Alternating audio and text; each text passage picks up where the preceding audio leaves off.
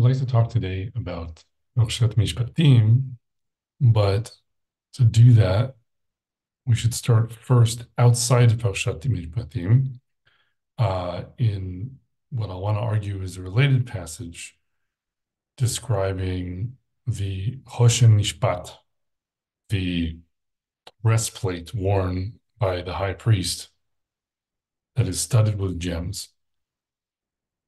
As we know, there are 12 gems for the 12 tribes, the 12 Shvatim of Israel, and those are arranged in rows.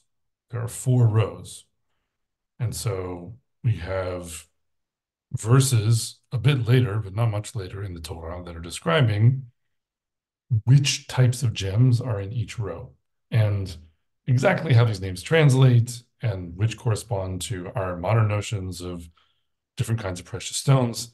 You could make some issue out of if you wanted, but that's not the focus of the discussion today.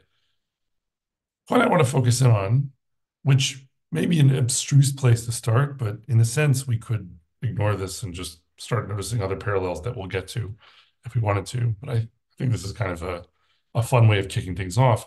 It's just to note that there are 12 gemstones and there are four rows, so you have four groups of three.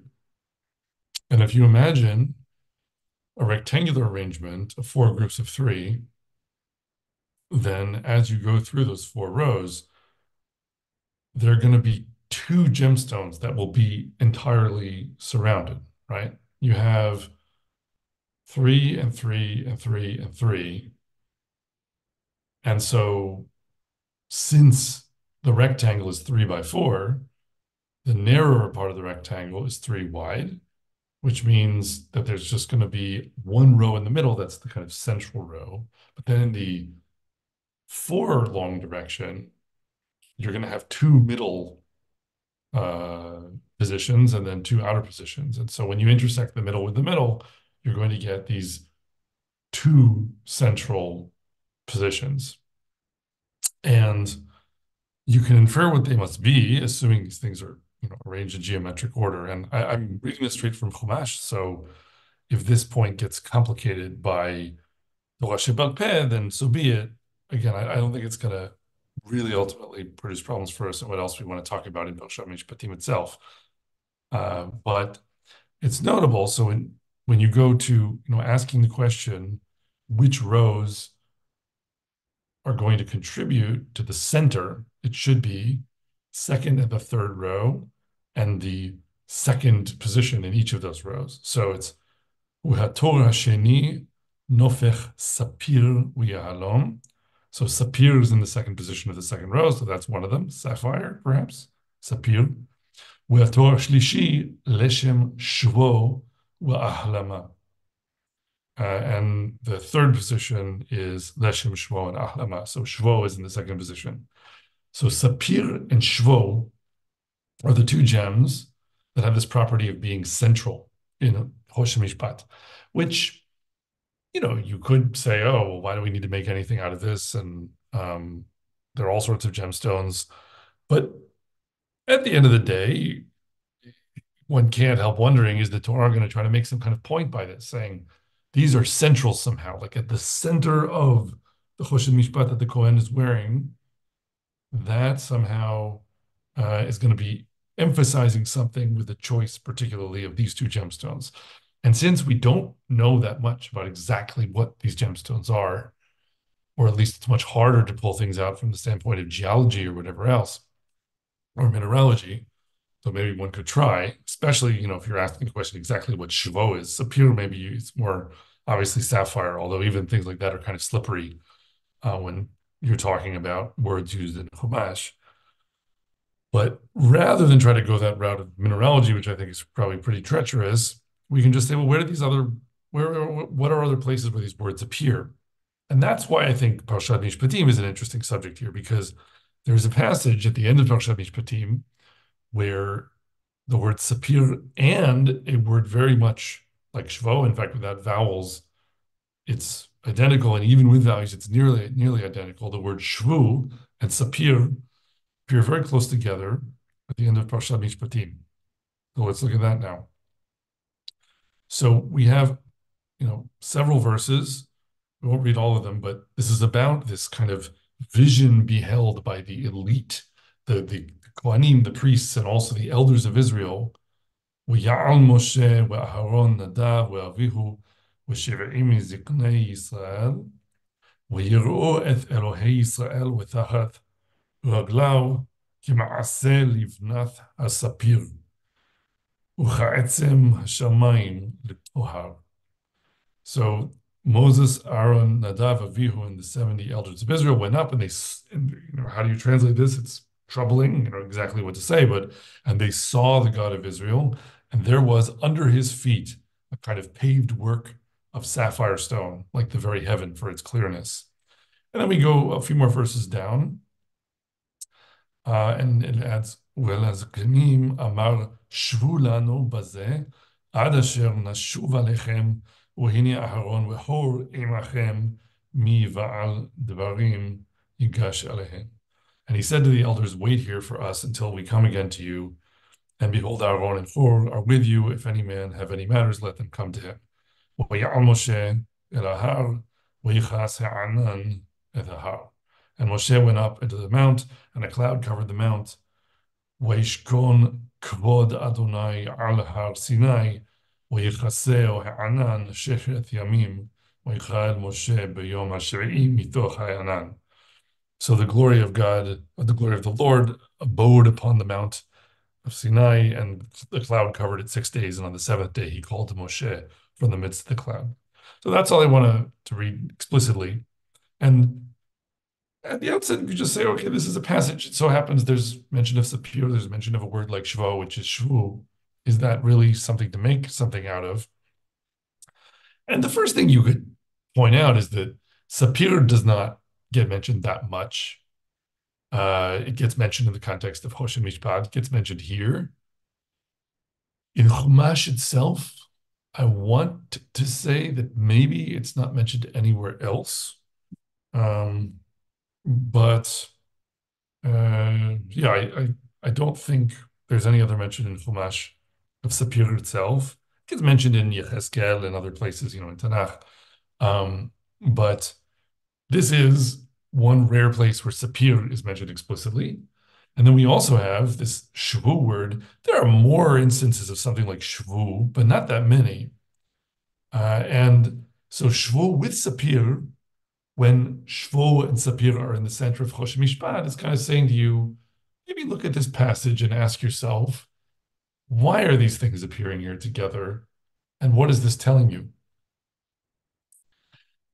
So again, that whole preface you could discard and you could just say, like to understand this passage in Parshat Mishpatim better when Moshe is going up. Uh, and really, just by noticing this particular verse and trying to say, like, well, what can we make out of this? What does it mean? There really is another passage that connects to that we could just get from direct textual comparison um, that's in Parshat Bereshit. And that is at the moment of Akedat Yitzchak. So, first of all, just recapping this moment where Moshe is going to be going up and receiving the Torah. This is on Har Sinai. And he's saying to the elders, Ve'el haskanim amar shvu lanu bazeh ad asher nashuv alechem. So he says to the elders, wait here for us until we come again. And he mentions Aaron and Hur are there to answer questions and to lead them. So now we take the idea of shvu you know, uh, sitting here with some group uh, until we return ad nashuv alechem to you all. Where did we hear that before? There is another place where shvu appears. Not that many other places, I mentioned, but some. Uh, and and the first is in Akedat Yitzchak, where Avram has approached Har Moriah, a different mountain actually. So it's also the other holy mountain. Instead of Sinai, it's the Temple Mount. So it's Vayomer Avraham el Ne'arau Shvu lachem po im hachamor Shmu lachem po im hachamor ואני והנער נלכה עד כה ונשתחווה ונשובה עליכם. So again, shvu lachem instead of shvu lanu. It's on a mountain, and it says, "We will go up or we'll go over there." Nashuva alechem is like ad nashuv alechem. So there's a number of different direct textual parallels. Here it's a little different. Translate, I mean, there are details that are different. And Abraham said to his young men, stay here with the chamor, with the uh, donkey, and I will, I and the lad will go yonder and worship and come back to you. So this is a very uh, significant moment in the life of Avram. This is the turning point of the Akedah, where Avram, well, I don't know, there are multiple turning points, but this is the moment where Avram separates from others that were traveling with them. The Midrash has it that it's uh, Eliezer, Dameshek, and Ishmael, but that doesn't have to be the case. Uh, in any case, it's others who have come with him and Yitzhak, but now he and Yitzhak have to go up alone together, right? That they somehow are going, they're separating from other people and going on this unique mission of theirs up to the Temple Mount where Yitzhak is to be bound, and then there's going to be the whole episode there with the substitution of the sacrifice and everything. But I think at the, bare, the, basic level, we could just say that the Torah is asking us to compare these two moments where Moshe is going up the mountain and going up with Aaron, um, that there's some separation. In this case, you know, oh, sorry, he's not going up with Aaron. Uh, let's get back to, so just to recap it again. Um, so we're again in Sefer Shemot. ואל הזקנים אמר שבו לנו בזה עד אשר נשוב עליכם והנה אהרון וחור עמכם מבעל דברים ייגש עליהם. So it's ויקם משה ויהושע משרתו ויעל משה אל הר האלוהים. So it's Moses and Yehoshua, his servant or his student, are going up the mountain. So again, it's two people, and it's not just two people, but it's Moshe and the one who in the next generation will take the baton from him, right? Yoshua leads the people after Moshe. So the same way that Yitzhak takes the baton from Avraham, Moshe gives the baton to uh, Yehoshua.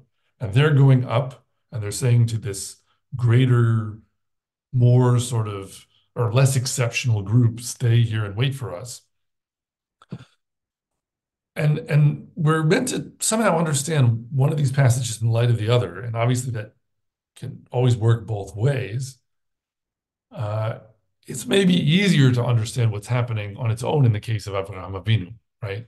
Avraham is going up the mountain to serve Hashem with Yitzhak, who is the next generation. So it's this this emblem of intergenerational continuity in Avodat Hashem, the beginning of the Israelite nation, as a familial group that has a religious commitment and a law, and that it's all wrapped together into nationhood dedicated to service of Hashem.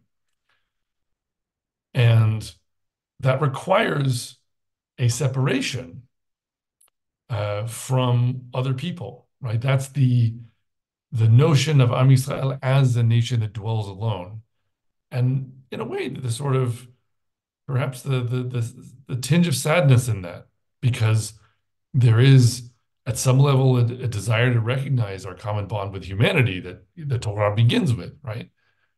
But in order to serve Hashem properly, there has to be this separation. But there's this key completion of that message, which is not just Shvulachem po like, stay here and we're going to go up and worship. You stay here at the bottom of the mountain. You don't matter. We matter. We're going up to be with Hashem.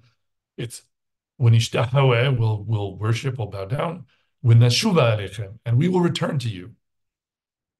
That the point is, the model that's advocated by the Torah is that you establish this Mamlechet Kohanim, this holy nation that begins with Avraham and Yitzchak, and that they develop a relationship with Hakadosh Baruch by serving Him on His mountain, and then they come back. They go back to the people that had stayed at the bottom of the mountain because the whole point of that is actually connect all of humanity to connect all of humanity to Hashem. And that's achieved through this separation, through this priestly role that Am Yisrael are called to have by the Torah. But that's that's being delineated fairly directly uh, in the, this representation that we see with um, Avraham and Yitzchak. And, and the only curious detail maybe is Shvulachem po im hamor, here with a donkey, stay with a donkey, which seems degrading maybe, uh, but I think we can make something better out of that.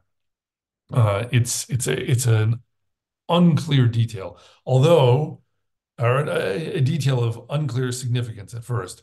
Although I will say that it does help clinch our sense that we've hit on something that we need to understand. Why? Because if we look at another instance of the word shvu, in fact, the next one that comes uh, in Sefer Bereshit, it appears at the time when Yaakov Avinu is having this kind of ambassadorial conversation with the city of Shechem and the king of Shechem and the prince of Shechem because there's been this episode with Dina, and now people are trying to make peace, which it won't it won't ultimately end that way because Shimon and Levi are, are, are going to come and destroy the city of Shechem and sack it. But what the people of Shechem are saying, and the king of Shechem are saying, is "Uitano teshevu u'haaretz tihiyeh lifnechem shvu bah." So you should live with us, and the land will be before you. Live and trade in it and get possessions in it. So the people of Shechem are saying, look, it's in your economic interest to just let bygones be bygones, marry Dinah into the, the royalty here, become part of our nation. We'll all get rich together by trading with each other and benefiting from each other's knowledge and talents. This argument for, in a sense, uh, the opposite of that kind of separation, right? And isn't it interesting what is the name of the king of Shechem who's making this case to Yaakov for unification? וידבר חמור איתם לאמור, שכן בני חשכה נפשו בביתכם, תנו נא אותה lo leisha. So it begins with the king Hamor, whose name means donkey, saying, "The soul of my son Shechem longs for your daughter. I beg you to give her for give him her to give her to him for a wife." And he proposes we all intermarry and all of that. So this sort of uh, universal brotherhood of man and the economic benefit of that even explicitly being emphasized, this kind of globalization that's being argued for here, uh, is being articulated by a man whose name is Hamor, is named donkey. Uh, and that, I think, is a much better explication of why it is that Avram is leaving his Narim, his youths, or whatever, who are traveling and helping them, um, with, or maybe you could say his students, his disciples, whatever else, is leaving them at the bottom of the mountain, ima hamor, with a donkey. It's not, oh, well, you're like an animal, you know, or it, it, it, it needn't, you know, only evoke that. Uh, what it's saying is, for one thing, you're like King Hamor. You're like people, like a nation that's going to want to just have us all be part of one thing that's all the same and to argue for the benefits of that because of all the peace that can result from intermarriage, because of all of the economic gain that can come from trade, etc. And there's something to be said for that. It's not an unreasonable argument. Uh, but, and I, I, think you could even say, okay, now it's clearer why we are connecting this with the image of a chamor, with a donkey, because, you know, in a world today where we don't make as much use of donkeys in this way, we might forget this, but the donkey was the emblem of, let's say, material prosperity through work and trade, right? That a donkey can pull a plow for you, a donkey can carry a burden from one place to another. So you can grow your goods one place and harvest them and carry them into another place and sell them. The donkey is the basis for an economy that extends over space and connects people. Uh, and more generally, I think can be thought of as, as representing the possibility of ranging over the earth and transporting oneself and conquering the earth and you know having a kind of material success in the world.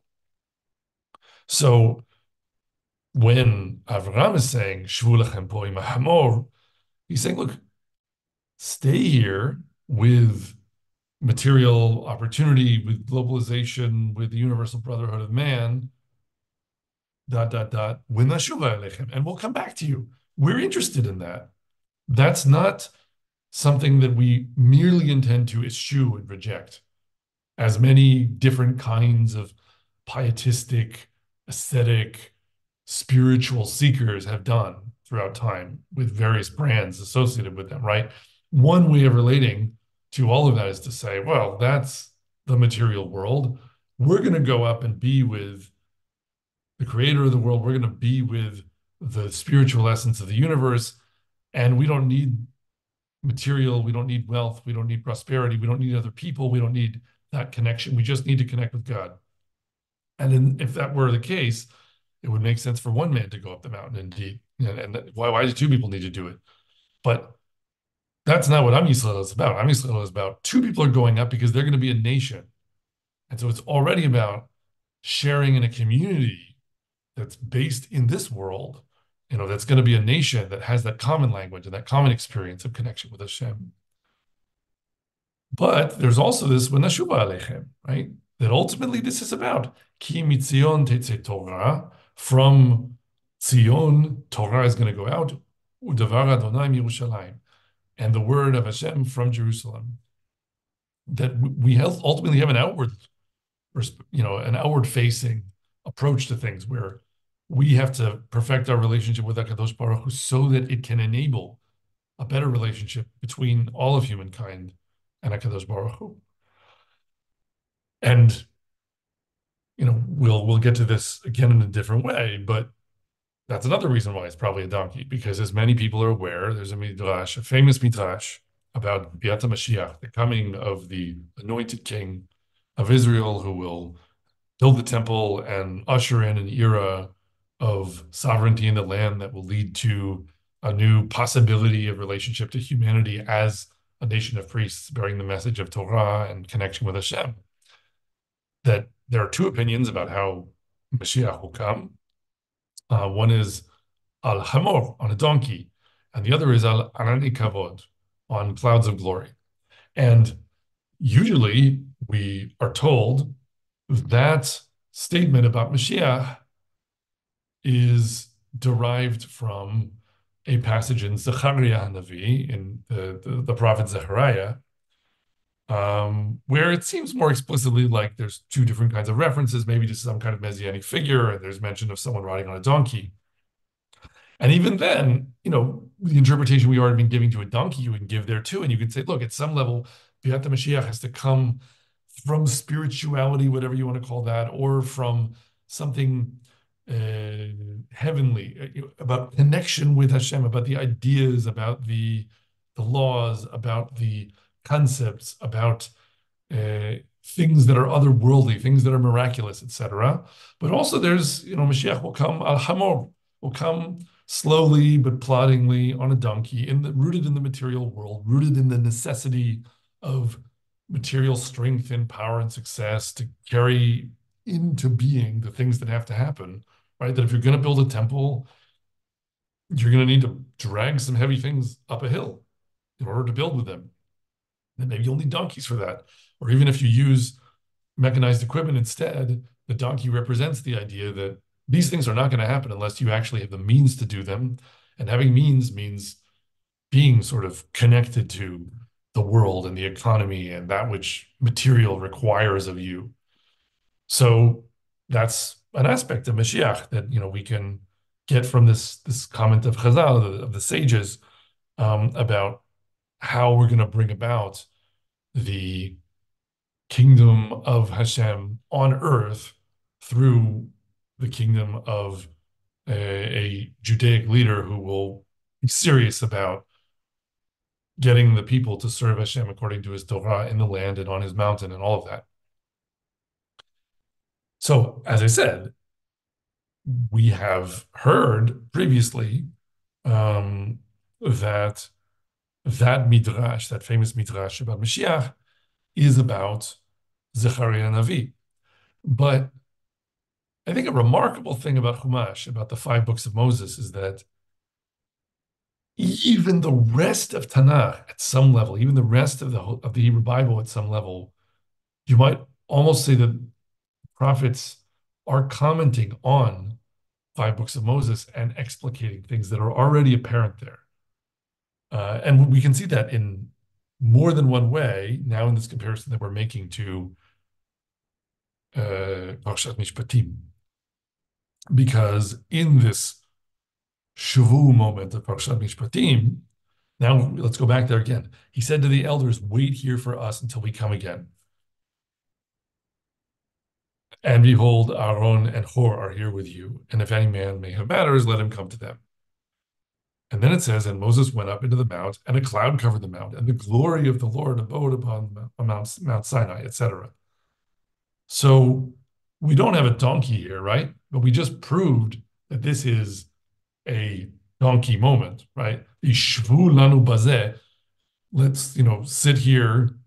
Asher nashuv alechem. Eh, so ad asher nashuv alechem. Until we return to you. Uh, that moment is evoking the Hamor moment of the binding of Isaac. So there's no Hamor in the text here itself, but it's clear as day that this moment is referenced to Shvul Poim Hamor when Avram says it.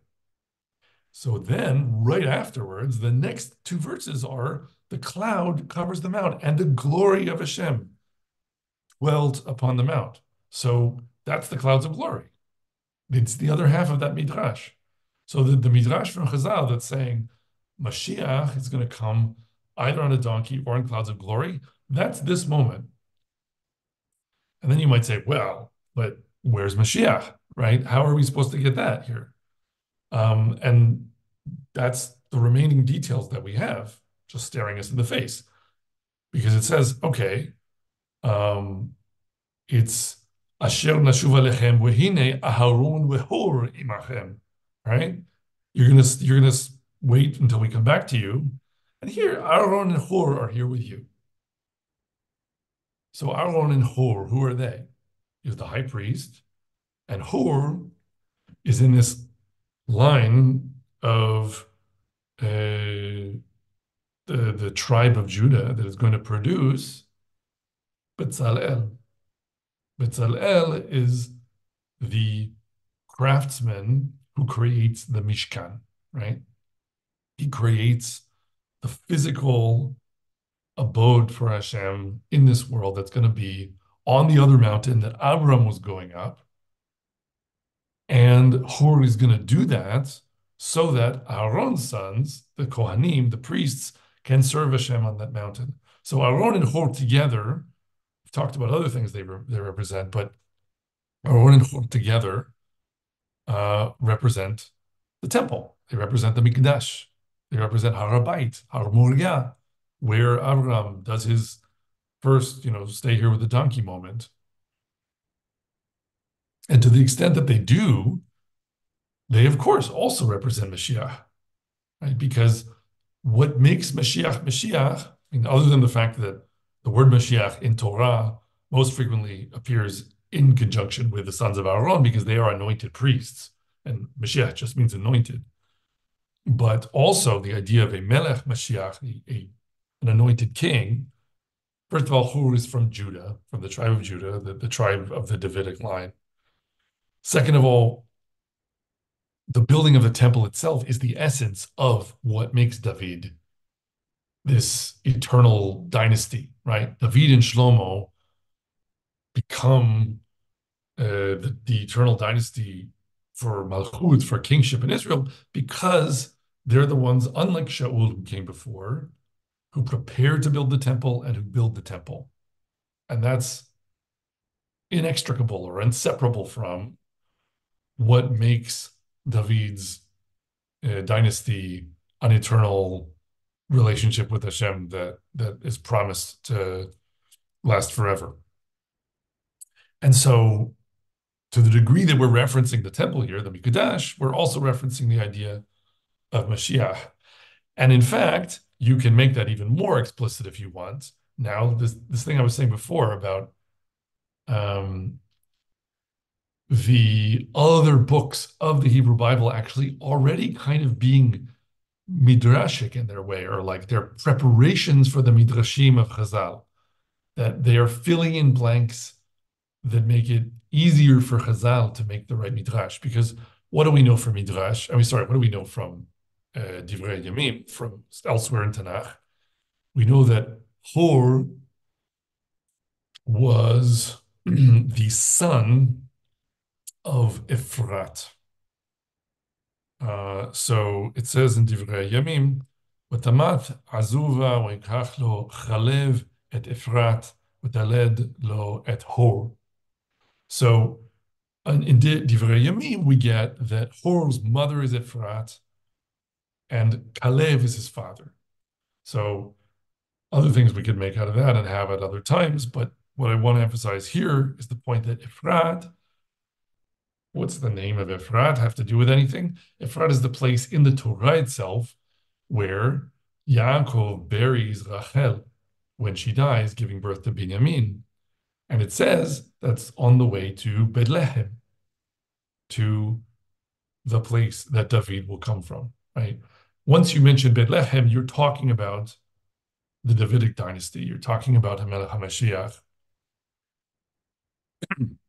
So to the degree that you're talking about Hamelech Hamashiach, you are um, uh, doing so with mention of Hor if it's read in light of this other comment in Divrei Yamim.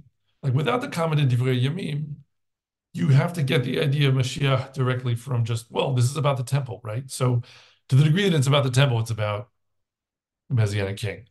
But once you have Divrei Yamim, now it's saying, well, okay, from Hor we get Efrat, from Efrat we get Bethlehem.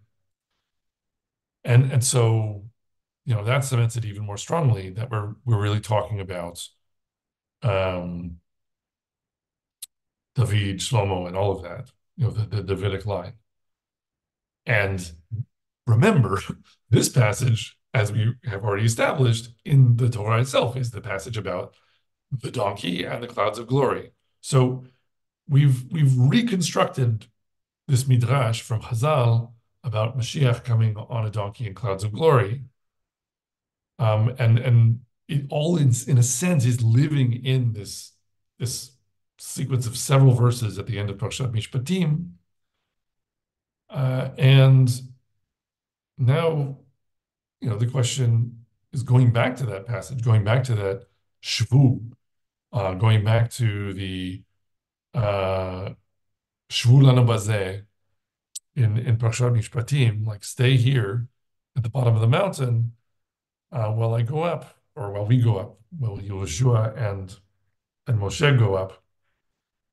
What are we supposed to make of this? I mean, we we understand maybe what Chazal were saying about the midrash, and you can make your own analysis of that midrash, like we already did. We say, okay, so if we're going to rebuild the temple, we need to have donkeys, like we need to have material strength. Uh, we also need to have connection to Hashem.